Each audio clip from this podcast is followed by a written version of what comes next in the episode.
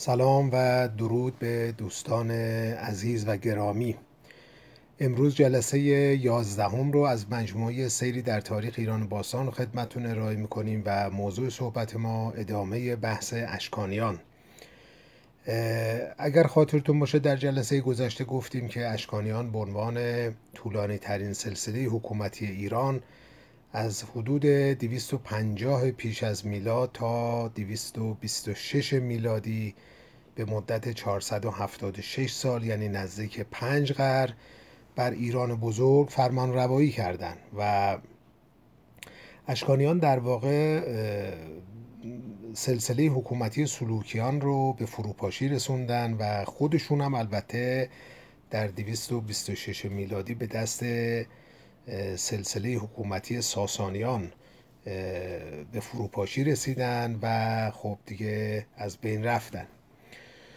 دوران حکومت شاهنشاهی اشکانیان تقریبا می‌تونیم اینجوری بگیم که به سه مرحله میشه اون رو تقسیم کرد و با یک دیدگاهی به تحلیل اون نشست. یکی اینکه دوران بنیانگذاری و غلبه بر سلوکیان بوده یعنی در اون سالهایی که اینها برآمدن از شرق از شمال شرقی ایران و سلوکیان رو به فروپاشی رسوندن. در مرحله بعد دوران اطلاع و قدرت نمایی اینها بود که خب به هر حال تونستن فرمان روایی خودشون رو بر ایران بزرگ استقرار ببخشن و به خصوص با قدرت بزرگی که اون موقع به منصه ظهور رسیده بود به نام امپراتوری روم تونستن مقابله کنن. چون امپراتوری روم بنای این رو داشتش که مثل اسکندر تقریبا یک حکومت بزرگ جهانی ایجاد بکنه. ولی خب در مقابل پارتی ها یا سلوکیان کار چندانی از پیش نبردن و به ایران بزرگ نزدیک نتونستن بشن. و مرحله سومم دوران انحطاط و فرسودگی این سلسله حکومتی هستش که از دوران بلاش یکم یا اشک 22 به بعد این آغاز شد. یعنی این سه مرحله که معمولا همه سلسله های حکومتی دراز مدت معمولا دارن. خب اشکانیان تا مدت ها پس از برآمدن به اصطلاح حکومتشون و قدرتشون تحت تاثیر فرهنگ یونانی ها و سلوکی ها بودن. یعنی اونها رو هلوفیل می‌گفتن یعنی دوستداران یونان و دوستداران هلنی که خب هلنی ها در واقع همون یونانی ها بودن. بنابراین این رو ما از آثاری که از اینها بر جای مونده و یا سکه هایی که از اینها باقی مونده می‌تونیم این رو ببینیم. ولی خب اگر بخوایم که یک مقایسه سردستی میان امپراتوری هخامنشیان و اشکانیان داشته باشیم می‌تونیم اینجور نگاه بکنیم که اولا اشکانیان خودشون رو وابسته به تبار حقامنشی می‌دونستن و افتخارشون این بود که ادامه سلسله حکومتی حقامنشیان در ایران هستند بنابراین تو گویی که اینها برآمده از به اصطلاح ساختار حقامنشیان بودند و به این هم افتخار می‌کردند ساختار حکومتی هخامنشیان خب بسیار وسیع و گسترده بود. یعنی به لحاظ اگر در تاریخ هم به لحاظ جغرافیایی نگاه کنیم سرزمین های بسیار بیشتری رو هخامنشیان تحت قدرت خودشون داشتن تا اشکانیان. و خب طبیعتا اونا منسجمتر هم بودن. هخامنشیان ساختار مالی و پولی ویژه خودشون رو داشتن در صورتی که خب اشکانیان تا سالیان سال به تقلید از سلوکیان سلسله های سکه های خودشون رو اصلا نداشتن. یعنی حتی به تأثیر از حقامنشیان سکه های مربوط به حقامنشیان که خب دریک بود اون رو به جریان ننداختن. در عوض از سکه های متداولی که دایر کردن و استفاده کردن همون دراخما بود که همون درهم دیگه. درهم در واقع معرب دراخماست که اینها هم استفاده کردن.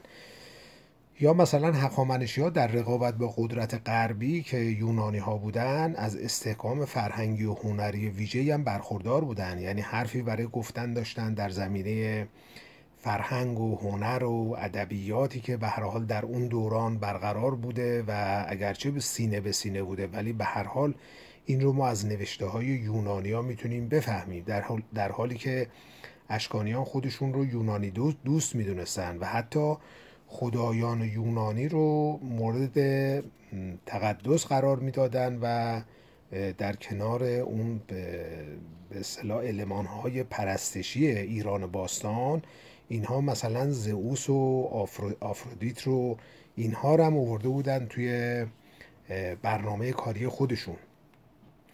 یا مثلا حقامنشی ها دست به تاسیس ارتش منظم زده بودند که یکی از جلوه های اون سپاه جاویدان بود که همواره این ارتش کلاسیک رو اینها سازماندهی کرده بودند و نگهداری می‌کردن در صورتی که اشکانیان از ارتش کلاسیک برحضر بودند و در مواقع لازم از مردم عادی و کشاورزان و مزدوران جنگی استفاده می‌کردن. خب یعنی می‌خوام بگم که در مقایسه با سلسله حقامنشیان اشکانیان یه مقداری در پله های پایینتنی قرار می‌گیرن و البته اونها هم خودشون به این اذعان داشتن و هخامنشیان را الگوی خودشون می‌دونستن. حالا در این حال البته اشکانیان به تأسی از هخامنشیان در برخورد با پیروان مذاهب گوناگون دیگه که وجود داشتن راه تساهل و رواداری رو در پیش گرفته بودن. یعنی در واقع در زمان اشکانیان هم دین و دولت بافتگی به همدیگه نداشت. بنابراین اینها نسبت به ادیان و مذاهب مختلف به دیده یگانه نگاه می‌کردن. یعنی خیلی اصلا مسئلهشون نبود به لحاظ مذهبی بخوان طرف یک مذهبی رو بگیرن یا یه مذهبی رو بتونن حمایت بکنن نسبت به پیروان سایر ادیان. مثلا مهرپرستی دین زروانی یا زرتشتی بودایی یهودی مسیحی به هر حال اینا برای اشکانیان درست مثل هخامنشیان خیلی مطرح نبود. اگرچه در دوران اشکانیان عمده مذهبی که در ایران بود سه تا بود آین مهرپرستی بود اهورایی بود و زروانی البته خوب از تقریبا عواست حکومت اشکانیان به بعد دین زرتشتی هم یه مقداری نسبت بهش اقبال شد و تدریجا در ایران رشد کرد و جایگاهی پیدا کرد. دین زرتشتی خب می‌دونین که از قرنها پیش وجود داشته. یعنی حالا ما البته راجع به زرتشت یک صحبت مفصل به صورت ویژه خواهیم داشت که فکر می‌کنم بتونیم جلسه بعد راجع به زرتشت و زرتشتیگری صحبت بکنیم. و خب به نظر میاد که به لحاظ تاریخی خب خیلی پیش از هخامنشیان دین زرتشتی در ایران به خصوص در شرق ایران نمو پیدا کرده بود. ولی به هر حال اشکانیان یا هخامنشیان هیچ کدومشون نسبت به دین زرتشتی اقبالی نشون ندادن و در دوران هخامنشیان یا یا بعدا در سلوکیان که هیچ در زمان اشکانیان هم ما تا عواست اشکانیان صحبت و سخنی از دین زرتشتی نمی بینیم مثلا شما در کتیبه های هخامنشی یا که مفصله در یا در کتیبه هایی که از اشکانیان به مونده هیچ صحبتی از زرتشت یا دین زرتشتی در میان نیست یا از شخص زرتشت اینا صحبتی به میان نمیارن یا از کتابش به نام اوستا. بنابراین می‌خوام این رو عرض بکنم که دین زرتشتی اگرچه تاریخ قدیمی داشت ولی به هر حال در دوران این دو سلسله مهم در ایران رشد و نمو آنچنانی نداشته. تنها گفته شده که از دوران حکومت بلاش یکم که اشک 22 میشه یعنی جزء اشکانیان شاهنشاه اشک 22 به حساب میاد ایشون میگن که ایشون دستور جمعوری اوستا رو که قبلا سینه به سینه بوده صادر کرده. ولی خب هیچ چیزی از اینها به دست ما نرسیده. یعنی خود این هم در حد یک مطلب خیلی کوتاهیه که در نوشته های دیگران اومده. و الا ما چیز خیلی روشنی نسبت به این مطلب هم نداریم. البته خب یکی از وقایع مهم دوران سلطنت اشکانیان تولد حضرت عیسی هم هست در اورشلیم. یعنی در واقع زایش دین مسیحی در دوران اینها رخ داده که در زمان حکومت فرهاد پنجم یا اشک پونزدهم این مطلب رخ داده و خب از این به بعد می‌دونیم که پیروان مسیحیت هم مطرح شدن در همون منطقه اورشلیم و فلسطین و, و بعد هم که خب گسترش پیدا کردن. خب نخستین پادشاه اشکانی رو که قبلا اشاره کردیم گفتیم که همون اشک یکم بوده و آخرین اونها هم اردوان پنجم یا اشک 29 البته شاهان کوچکتری هم بودن ولی این که میگیم اشک 29 آخرین پادشاه اشکانیه در واقع شاهان بزرگ و یا شاهنشاهان رو ما داریم عنوان می‌کنیم که خب طبیعتا اینها در آخر به دست ساسانی ها به فروپاشی رسیدن و این اردوان پنجم هم در جنگ با ساسانی ها کشته شد و به فروپاشی رسیدن.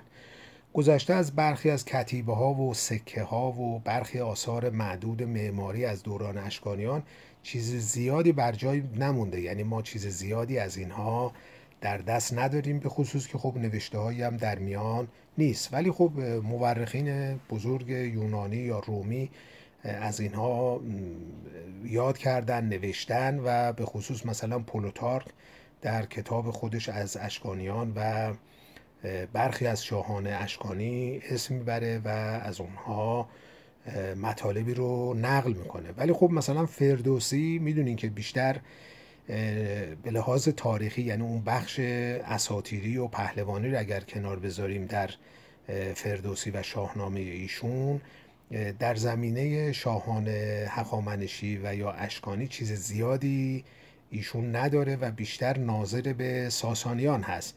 ولی خب در یک جایی فردوسی اشاره می‌کنه که از اشکانیان یعنی منظورش اشکانیانه که میگه از ایشان به جز نام نشنیدم نه در نامه خسروان دیدم. بنابراین فردوسی خودش اذعان می‌کنه که از اینها چیز زیادی ندیده نشنیده فقط نامشون رو به هر حال اینجا اونجا به صورت جسته گریخته شنیده.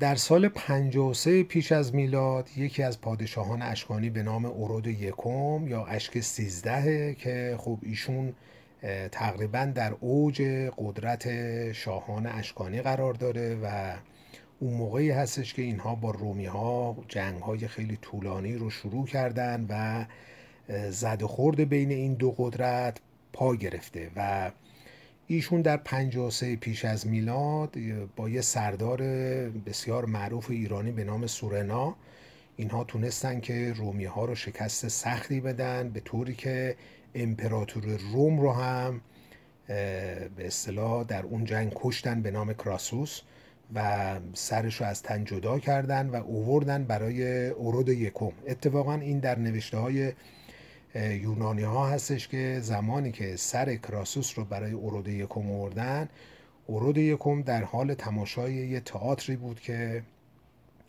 اتفاقا در اون تئاتر بنا بود که سر یک پادشاهی که از تن جدا شده به صورت نمایشی به نمایش بذارن و از غذا سر کراسوس رو همون موقع میارن و از همین سر کراسوس به صورت یک المان تئاتری استفاده شده در زمان اورود یکم.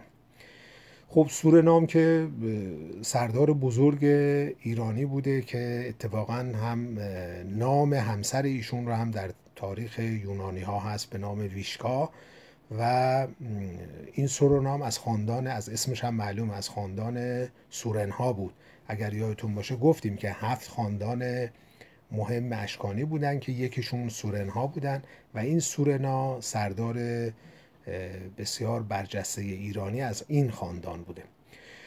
روش جنگی اشکانیانم یا پارت ها چنین بود که معمولا روششون این بود که معمولا سپاه دشمن رو با عقب نشینی خودشون به داخل سرزمین های خودشون میکشوندن و از قبلم تدارک می‌دیدن که آزوقه و آب رو از بین میبردن و طبعا دشمن با زمین سوخته به اصطلاح روبرو می‌شد و اون موقع, اون موقع به صورت ناگهانی یورش می آوردن و سپاهیان دشمن رو از بین می بردن در واقع روش جنگی اینها به صورت یک روش جنگی نامنظم بوده و اساسا این نام پارتیز جنگ های پارتیزانی یا جنگ های چریکی که از نام همین پارت ها گرفته شده که البته خب خیلی جاها مشهوره که این واژه پارتیزان از زبان فرانسه اومده.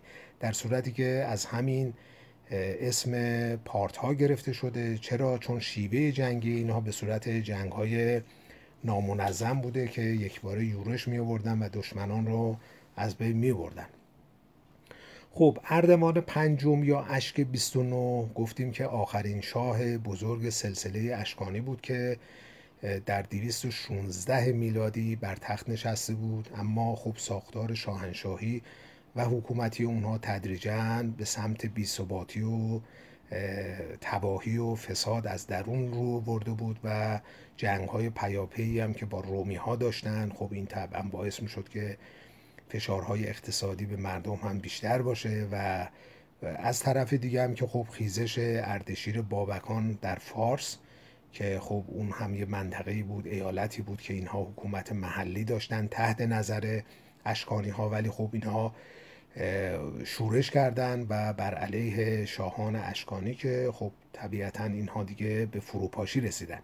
البته پسر اردوان پنجم به نام آرتاباز تا مدتی خودش رو شاه اشکانی می‌خوند و در یه مناطقی حکومتی رو به عهده خودش گذاشته بود به عنوان شاهنشاه پارتی ها ولی خب اونم دووم نیورد از بین رفت و اصولا دیگه چیزی به نام اشکانیان بر جای نموند.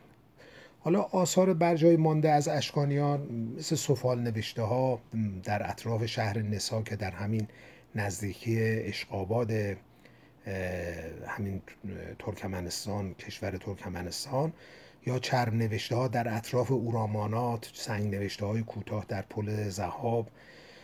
مجسمه های برونزی که به دست اومده و کتیبه های دو زبانه پارتی یونانی و توی مثلا معبد کنگاور امارت الحزرا و در عراق کنونی بنای فراشاباد در فارس و از این قبیل چیزهایی که گفتم به صورت جسته گریخته به دست رسیده که خب پژوهشگرا رو اونها کار کردن و به صورت یک کلاژ فرهنگی تونستن که مطالبی رو از اونها به دست بیارن. منتها خوب در مقایسه با فرهنگ و هنری که هخامنشی ها داشتن عرض کردم که اشکانیان چیز زیادی برای ارائه در مقابل یعنی در مقایسه با, اشک... با هخامنشیان نداشتن. بنابراین ما می‌تونیم بگیم که به هر حال هنر و فرهنگ ایرانی در دوران سلوکی که خب تقریبا اونها دشمن بودن و زد بودن ولی در زمان اشکانیان هم تقریبا در محاق بوده. یعنی خیلی ما چیز درخشان آنچنانی نمی‌بینیم. در مقایسه با هخامنشیان عرض می‌کنم. خب در دوران اشکانیان افرادی هم بودن که قصه و داستانهای حماسی رو به صورت شفاهی برای مردم بازگو می‌کردن که اینها رو اینها معروفن به گوسان. یعنی در فرهنگ ما اینها معروفن به گوسان یا نقال های بعدی. نقال البته کلمه خب عربیه ولی خب اون گوسان واژه فارسی میانه هستش که هنوزم برجا هست و در برخی از نوشته ها از اینا اسم بردن. البته خب اشکانیان هر قد به پایان خودشون نزدیکتر می شدن و ضعف بر اونها غالب می شده و طبعا اون مایه هایی که داشتن و تلاش می‌کردن که همه چیز رو ایرانیزه بکنن یعنی از اون حالت هلنی و یونانی به سمت ایرانی در بیارن خب این در سالهای آخر رخ داد. ولی اینها به لحاظ قدرت دیگه ضعیف شده بودن ولی از دوران بلاش یکم خط و زبان پارتی جایگزین خط و زبان یونانی میشه و اونها خوب می‌دونی که نامشون قبلا گفتیم دیگه. هلوفیل می‌گفتن به خودشون. یعنی دوستدار یونانی یا یونانی معابی که بحثش قبلا کردیم. اینا دیگه تدریجا در اواخر اسم خودشون رو پرسوفیل گذاشتن. یعنی دوستدار ایرانی. پرسو یعنی همون پرس که نام قبلی و ماندگاری از ایران بوده در بین نویسندگان یونانی و رومی و غربی. به هر حال پژوهشگران و محققین احتمال میدن که آثار هنری و معماری بیشتری از اشکانیان باید می بود ولی خب معمولا اینجوریه که سلسله بعدی که میاد مثلا بعد از اشکانیان ساسانیان اومدن اینا تلاششون این بوده که از قبلی ها چیزی رو بر جای نذارن. بنابراین احتمال زیاد داده شده که ساسانیان بخش زیادی از آثار فرهنگی هنری اشکانیان از بین برده باشن. خب این البته ناگفته نماند که یک ویژگی بسیار بدی هست بین ما ایرانی ها و به ویژه حکومت هایی که به منصه ظهور می‌رسن یعنی سلسله ها و خاندانی که به حکومت می‌رسن تلاششون این بوده که همواره که عناصر و علمان های برجای مانده از سلسله های قبلی رو از بین ببرن. یعنی این یک ویژگی و خاصیت فرهنگی بدیه که متاسفانه ما این رو خوب دیدیم. یعنی همیشه مثلا اگر که صفویان بودن بعدا اگر حکومت زندیان یا ارز کنم که افشاریه مثلا اومدن اینها تلاش کردن که اونها رو از بین ببرن یا مثلا حکومت های طولانی تری مثل قاجاریه که تلاش کردن قبلی ها رو از بین ببرن یعنی اگر از زندیان چیزی مونده اونها رو از بین ببرن یا پهلوی ها اومدن قبلی ها رو و قسل هازا. یعنی به همین ترتیب هر سلسله حکومتی که به منصه ظهور رسیده تلاش کرده که اون قبلی ها رو از بین ببره. و یعنی دید عمیق و گسترده به این معنا نداشته که خب این علمان ها یا عناصر باقی مانده اینا جز فرهنگ ماست و خب اینها رو نباید از بین برد یا متلاشی کرد.